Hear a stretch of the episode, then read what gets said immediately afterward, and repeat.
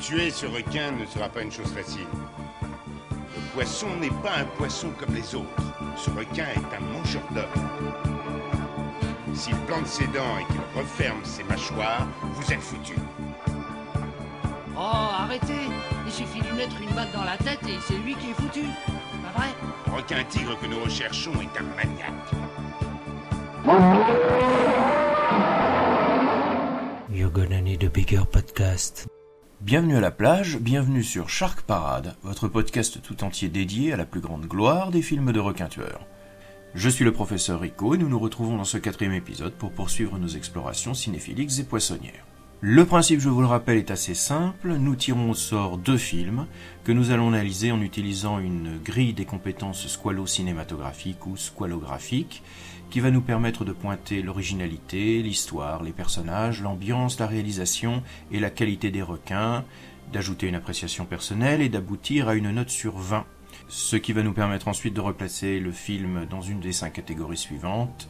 Incontournable, bon, routinier, nul ou à fuir. Alors si on jette un petit coup d'œil au film que nous avons traité jusqu'à présent, on s'aperçoit qu'on remplit difficilement le haut du panier.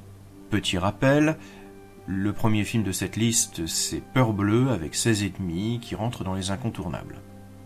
Ensuite, on saute directement au routinier avec Malibu Shark Attack et 10 points, avec Dark Tide 9,5, avec L'Empire des requins 8,5. On descend clairement d'un cran avec Peur Bleue numéro 2 qui émarge péniblement à 6,5. Et enfin, tout au fond du classement, l'épouvantable 90210 Shark Attack de David de Coteau, qui est à 2 sur 20. Va-t-on inverser la tendance avec les deux films d'aujourd'hui? Si on est un cran au-dessus de ce qu'on a traité jusqu'à présent, faut pas s'attendre à des chefs-d'œuvre non plus. Deux films qui, malgré 35 ans d'écart, vont avoir un petit point commun involontaire.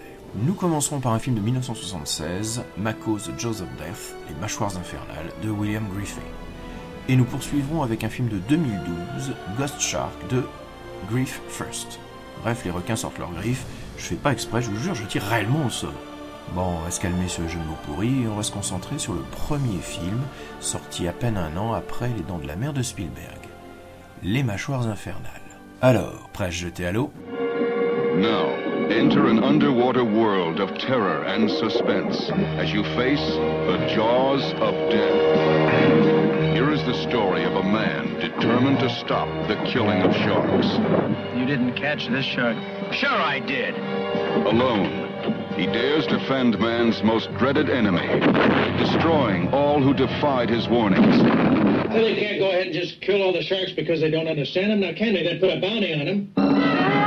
In a moment of danger, deadly sharks once saved his life. Now he lives and kills as one of them, blood brother in a mysterious shark cult. Here is sheer terror, unforgettable action, captured with some of the most daring underwater photography ever brought to the motion picture screen. Stark, chilling realism that plunges you into a twilight world of thrashing danger. Filmed without the benefit of cages, mechanical sharks, or other protective devices. A unique adventure that thrusts you into the jaws of death.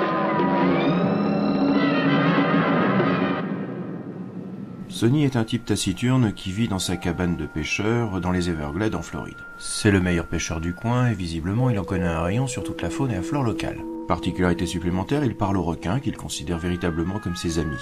Eco-warrior avant l'heure, il n'hésite pas à réagir de façon un peu vive quand on s'en prend à ses amis requins. Et quand je dis un peu vive, c'est qu'il n'hésite pas à les massacrer ou à les livrer directement à l'appétit de ses copains squales.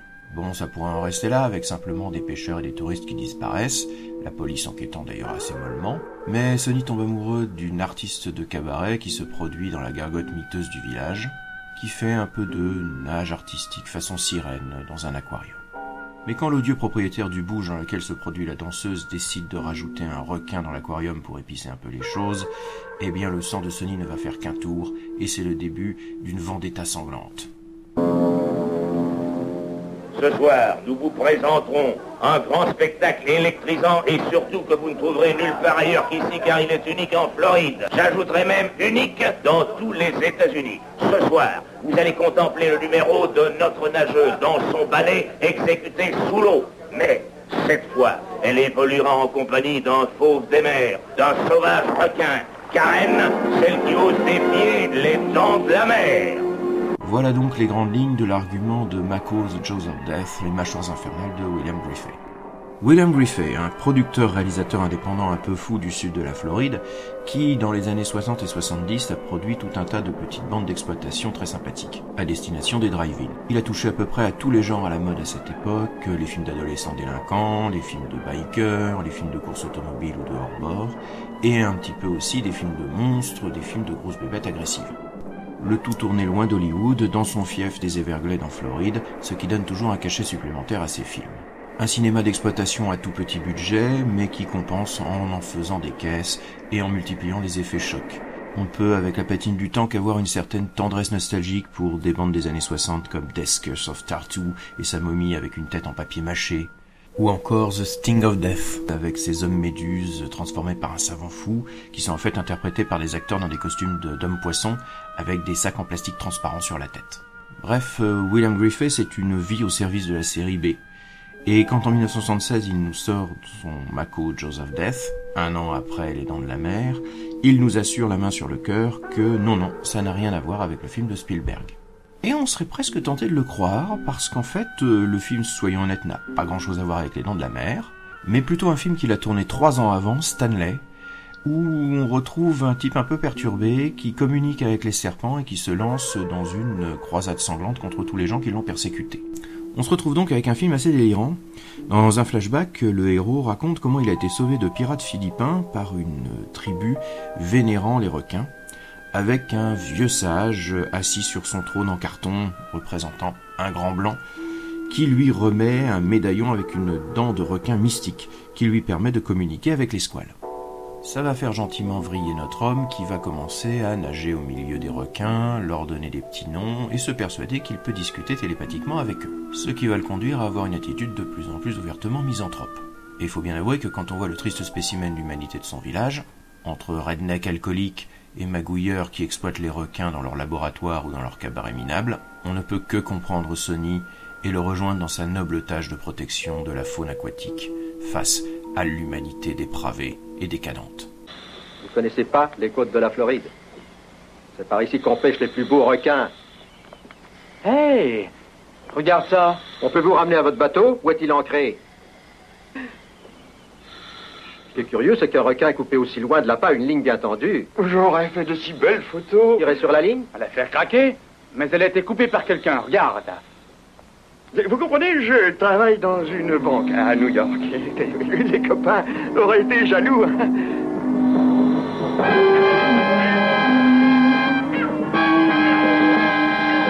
Et j'aurais épaté ma famille du Wisconsin.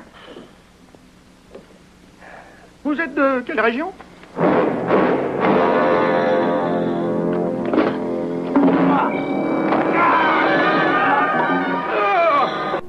Enfin ça, ça serait si le film de William Griffith tenait la route véritablement sur la longueur.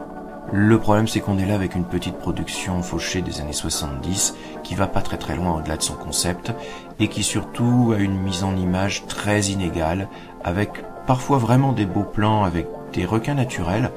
Faut savoir que le film a été tourné euh, non pas avec des requins mécaniques, hein, mais William Griffith se vante d'avoir tourné avec des vrais requins, essentiellement des petits requins tigres, et il faut, faut reconnaître que ça marche pour pas mal de scènes. Euh, en tout cas, c'est mieux fait que dans Dark Tide, que nous avons évoqué lors du dernier numéro. Le casting est solide. Le rôle de Sonny est tenu par Richard Jekyll, une gueule de cinéma vue depuis les années 50 et qui a même réussi à être nominé pour un second rôle aux Oscars. Il a de la présence, même si peut-être euh, il a un peu parfois tendance à confondre jouer taciturne et faire la gueule pendant tout le film. Plaisir supplémentaire pour le fan de James Bond que je suis, la présence d'Harold Oddjob Sakata, l'interprète inoubliable du garde du corps au chapeau tueur de Goldfinger. La bande originale se la joue 13 années 70, un peu jazzy, un peu funk, avec des accents à la Lalo Schifrin, à la Quincy Jones, alors évidemment, une bonne partie du talent en moins. La musique est signée de deux musiciens de l'ombre qui ont pas mal tourné dans la série B. Il s'agit de Paul Ruland, qui a notamment composé pour Ross Meyer, et de William Luz, un gars qui a 40 ans de carrière et a énormément travaillé à faire des musiques de complément pour des séries télé ou des documentaires. C'est très fonctionnel, ça donne vraiment l'impression d'avoir été entendu mille fois dans pas mal de séries télé des années 70 et ça n'aurait pas vraiment dépareillé dans un Starsky et Hutch ou dans un Super Génie. Mais à côté de ça, ça sent quand même bien le tournage dans l'urgence et les petits moyens. Les nuits américaines euh, en couleur bleuâtre sont totalement atroces et le montage est littéralement fait à la tronçonneuse, avec des coupes au milieu des scènes et des sautes d'images absolument indéfendables. D'ailleurs, c'est un petit peu dommage, le DVD français de la défunte société Crocofilm est techniquement assez faible avec un son qui sature vite et euh, une image euh, parfois à peine digne d'une VHS. Ce qui est d'autant plus dommage qu'on sent qu'il y a de la passion et une volonté d'éditorialisation avec notamment un second film, Secret Pulsion, toujours de William Griffey, une interview du personnage, des bandes annonces. Mais bon, vous l'entendez notamment aux différents extraits et à la musique qui passe un petit peu en fond. La qualité technique est encore celle de 76 à peine nettoyée, c'est pas encore du 4K, loin s'en faut. La nostalgie des années 70 peut jouer à plein sur ce film, même s'il faut passer quand même quelques longueurs et un tournage visiblement fait à l'arrache avec un minimum de moyens. En plus, la version française, visiblement québécoise, a cette patine vocale des années 70. Une époque où on n'hésitait pas à surenchérir franchement dans l'excès. Tu as cru, cru que tu avais gagné. Tu aurais voulu sans doute que je m'abaisse jusqu'à te suivre. Non, mais tu me vois, moi, avec un ramasseur d'ordures abruti par les requins. Fiche le camp d'ici. Je reprendrai mon requin demain. Ce n'est plus ton requin. Si jamais tu osais te représenter ici, j'appellerai aussitôt la police. Fous le camp Personne ne m'empêchera de venir le reprendre. Ni toi, ni ton mari, ni la police. Et à cause de toi, je n'aurai plus jamais confiance en personne. Sale con Bon type Va te faire voir chez les requins Tu fous poisson Jetons maintenant un coup d'œil à la fiche de compétences holographiques des mâchoires infernales. Originalité, en cours d'acquisition. Même si on sent que William Griffey a repris son script de Stanley et l'a remis au goût du jour en remplaçant les serpents par des requins pour euh, profiter du succès de la mer de Spielberg, cela reste un spectacle suffisamment frais pour ne pas se contenter uniquement de plagier comme tant d'autres son illustre aîné. Histoire. Insuffisamment acquis. En fait, le problème c'est qu'il se passe pas grand chose, on attend un peu les coups de folie de Sony qui va se mettre à tuer tout le monde à chaque fois qu'on s'en prend à un requin. Ça va pas plus loin que ça, et c'est assez prévisible au final. Personnage en cours d'acquisition. On a une belle galerie de redneck comme le cinéma des années 70 aimait à nous en présenter. Surtout qu'en plus, ce sont des gueules de série B qui les interprètent, avec un plaisir non dissimulé à en faire des caisses. Ambiance insuffisamment acquis, tout ça reste un petit peu mou, un petit peu convenu, la faute d'un véritable sens du rythme qui fait qu'on pourra assez vite décrocher du film. Réalisation. En cours d'acquisition. William Griffith a du métier mais il tourne vite, trop vite. Ce qui est d'autant plus dommage qu'il y a de véritables plans réussis, notamment quand les requins et les acteurs interagissent. Mais à côté de ça, c'est monté n'importe comment. C'est souvent d'une laideur insigne. Vraiment, t'aurais pu prendre quelques jours de plus pour soigner ton travail. Requin. En cours d'acquisition. Ah oui, Griffith utilise de vrais requins. Mais ce sont souvent de tout petits requins tigres qui sont pas très très impressionnants à l'image. Ce qui atténue au final l'effet que ce soit de véritables animaux qui soient utilisés et non pas des requins mécaniques. Alors appréciation finale, euh, on arrive à un total de 10, euh, je vais y rajouter un point pour l'ambiance années 70 et euh, les quelques idées du film. Alors on n'est pas très loin du bon film, mais il lui manque le petit quelque chose qui va le faire sortir du lot des films routiniers qui ont directement suivi Les Dents de la Mer. C'est un petit peu dommage, mais ça reste un spectacle quand même qui peut se laisser regarder si vous avez vraiment cette fibre nostalgique. Alors abandonnons les années 70 pour retourner jusqu'à nos années 2010 pour aborder notre deuxième film, Ghost Shark, qui comme son nom l'indique va nous présenter un requin fantôme.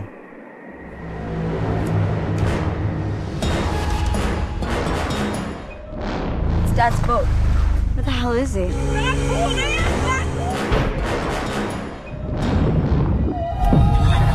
Cut it out, dumbass. Seriously? What the hell? Ghosts are real. I don't have time to listen to this nonsense Gonna anymore, up and Ava. bite you in the ass if you don't wake up. Maybe all we gotta do is stay dry and it'll leave us alone. Stories you and the others are saying makes no sense. You think ghosts are logical?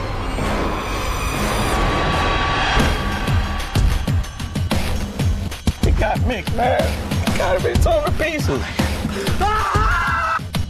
Sci-fi, encore eux, on y revient toujours. Eh bien, ils continuent l'exploitation du requin pour leur casse du jeudi soir.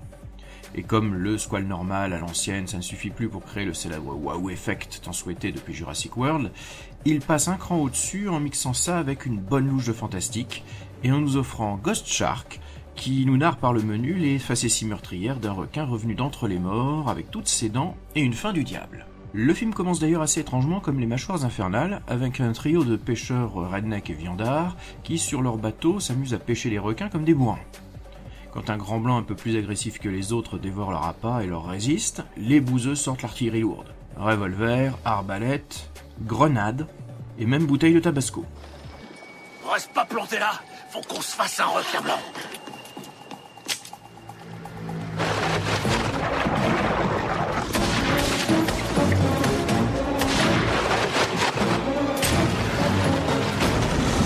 Hé, hé, fais gaffe à toi, ça va Ouais. Bon, alors va falloir qu'on fasse souffrir ce requin à hauteur d'au moins 30 000 dollars, compris Ouais. Donne-moi ça et toi tu prends ça et va me chercher ma bouteille de sauce piquante. Ah,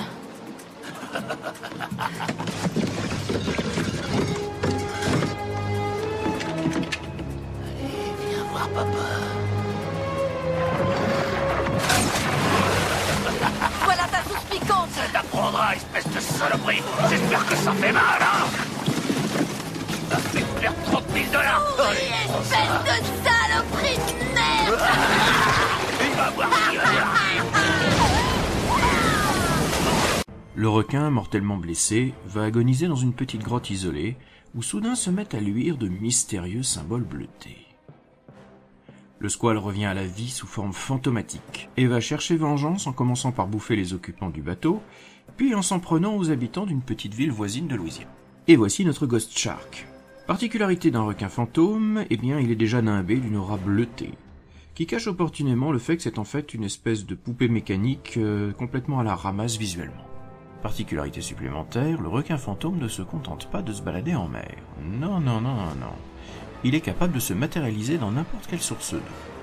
Piscine, baignoire, égout, bouche d'incendie, et même pluie ou simple verre d'eau. Le prédateur spectral apparaît à la moindre occasion pour boulotter tout ce qui se passe et tout ce qui se rapproche d'un point d'eau. Les attaques se multiplient de façon de plus en plus imaginative. Des bimbos en bikini qui lavent des voitures se font croquer, des gamins énervants qui ont ouvert une bouche d'incendie, un businessman coupé en deux après avoir bu un verre de flotte. Évidemment, comme la police ne fait rien et que le maire ne veut pas gâcher les possibilités touristiques de la ville, quelques adolescents vont se mettre à enquêter façon Scooby-Doo, après avoir vu leurs amis se faire dévorer par une forme translucide, bleuâtre et pleine de dents. Vous êtes ici au sujet du requin, c'est ça? Donc, vous savez ce qui se passe ici? Peut-être bien. Génial. Alors vous pourrez peut-être nous dire comment l'arrêter? L'arrêter La caverne ramène les personnes, elle les libère pas. La caverne? Oui, la caverne Je vous parle de la caverne Griffiths et la société Active Entertainment nous offrent un produit plutôt bien rythmé, conscient de la bêtise de leur concept, mais qui joue le jeu en multipliant les attaques de façon ludique. Cette société, basée à Bâton Rouge, en Louisiane, depuis les années 90, s'est positionnée sur le créneau de la série B bien débilos, en travaillant notamment beaucoup pour Sci-Fi. Faut dire aussi que quand on voit des titres comme Arachnoquake, Alien Tornado, Cyborg Conquest ou Swamp Sharks, ben on sait dans quoi on s'aventure. Ils sont moins connus que The Asylum ou Roger Corman, mais alignent leurs 2-3 films par an, essentiellement donc pour la, la chaîne du câble. Très malin sur le merchandising, il propose même une gamme de t-shirts Ghost Shark qui lui dans la nuit, ou des tongs Ghost Shark hein, qui sont à mourir, précise la pub. Aux commandes Griff First, un solide routier qui, quand il n'est pas l'un des réalisateurs préférés de Active Entertainment, euh, et parfois même aussi de The Asylum, est un acteur qui joue les troisième couteaux sur pas mal de productions connues. On l'a vu sur Les Sept Mercenaires d'Antoine Fuqua, ou même dans Terminator Genesis dans un petit rôle de flic. Son rôle le plus connu, c'est celui du vrai shérif Lucas Hood dans la série Banshee. Il nous offre un produit bien calibré, hein, qui ne révolutionnera pas l'histoire de la mise en scène, mais qui se trouve être sans temps mort, qui n'hésite pas à être assez méchant, notamment en, en liquidant des gosses à tour de bras. Dans le même genre, c'est presque dommage qu'il n'ait pas édité l'efficace composition orchestrale d'Andrew Morgan Smith, qui illustre très bien le film. En fait, si on est venu chercher une petite production sympa pour un dimanche après-midi pluvieux, ce serait plutôt une bonne affaire. S'il y avait un petit problème de fond. Lorsque la bande-annonce du film a commencé à fleurir sur Internet, le journaliste de Slate Alexandre Hervaux s'est aperçu de l'étrange similitude de Ghost Shark avec un projet plus ancien de 2010, Ghost Shark 2 Urban Jaws. Les étudiants en cinéma néo-zélandais avaient trois ans auparavant réalisé une petite bande-annonce parodique reprenant l'idée d'un requin fantôme éthéré apparaissant dans la moindre flaque d'eau, dans la moindre vapeur, et venant traquer les acteurs du film. Ceux-ci avaient balancé leur petit projet sur Internet dans l'espoir de pouvoir peut-être financer un film. Il avait fait son petit buzz à l'époque, et mystérieusement, toutes les idées du faux trailer se retrouvent très largement dans le Ghost Shark de chez Active Entertainment. Sans parler de plagiat, il y aurait comme qui dirait un cousinage. Alexandre Hervaux avait contacté les Néo-Zélandais qui découvraient pour l'occasion l'existence du projet Ghost Shark et surtout avait contacté les Louisianais qui n'avaient pas donné suite. Les étudiants néo-zélandais finalement tourneront leur film en 2015, Ghost Shark 2 Urban Jaws, en profitant justement du buzz de leur faux trailer. On en reparlera quand on le tirera au sort. On dira simplement que ce film est perfectible pour rester poli. J'ai recontacté Alexandre Hervaux sur cette affaire pour préparer le podcast. Lui-même n'a jamais obtenu de réponse de chez Active Entertainment et l'affaire en est restée là. C'est dommage, ça jette quand même une ombre sur ce film qui, par ailleurs, serait plutôt une réussite. On l'a trouvé où le bateau de mon père? Et le requin a attaqué où en premier? Quasiment devant le vieux phare. Rappelle-toi, hier on a vu Finch qui quittait le musée maritime. Ils ont beaucoup de choses là-bas sur le phare. Des choses qu'on ne trouve pas sur le net. C'est toujours mieux que rien. J'ai compris Quoi? Il apparaît dans l'eau. N'importe quelle eau. Alors peut-être qu'il est incapable de se manifester s'il n'y a pas d'eau aux alentours. Peut-être qu'il faut juste qu'on reste au sec et il nous oubliera. Mais il est temps désormais de jeter un petit coup d'œil sur les compétences squalographiques de Ghost Shark. Originalité, insuffisamment acquis. J'ai même été tenté de descendre jusqu'à non à cause de ce soupçon de plagiat. Je leur laisse le bénéfice du doute, mais malgré tout, ça reste quand même louche cette histoire. Histoire, en cours d'acquisition. Une fois l'idée du requin fantôme passée, l'histoire se déroule tranquillement, on lorgne beaucoup sur les dents de la mer, mais là il s'agit plus d'hommage que de plagiat quand même.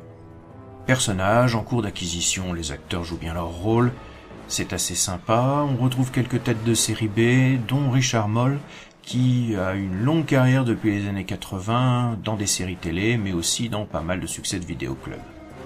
Ambiance. Acquis, c'est peut-être le point fort, mais il y a du rythme, ce qui manque souvent sur ce genre de production. Et finalement, on n'a pas le temps de s'ennuyer, et on passe sur les défauts évidents de réalisation ou de moyens du film. Réalisation, une mise en scène qui est totalement fonctionnelle, mais qui fait son taf très honnêtement.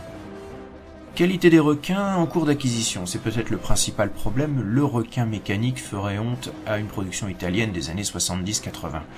Heureusement, le fait de le nimber la plupart du temps d'un grand halo bleuâtre pour euh, rendre l'effet fantomatique permet de camoufler la misère. Mais pas suffisamment quand même, quand on a l'œil un minimum exercé. Appréciation finale, on arrive à un total de 11 sur 20.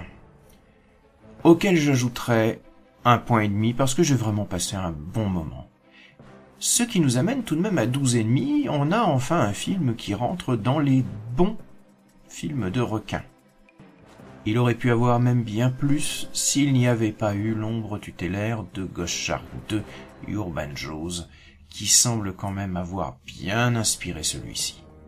Eh bien, on s'en tire pas mal avec les films que nous avons eus aujourd'hui. D'un côté, une production classique des années 70, certes encore un peu routinière, mais au-dessus de la moyenne, et de l'autre une série B actuelle, qui s'avère véritablement plaisante à regarder. Eh bien j'espère que le prochain tirage sera du même acabit. Alors, farfouillons la boîte à requins avec Les Dents de la Mer numéro 4. La revanche. Oh, bollocks. Bon, ça va mieux se passer pour le deuxième. L'attaque du requin à trois têtes, un Asylum.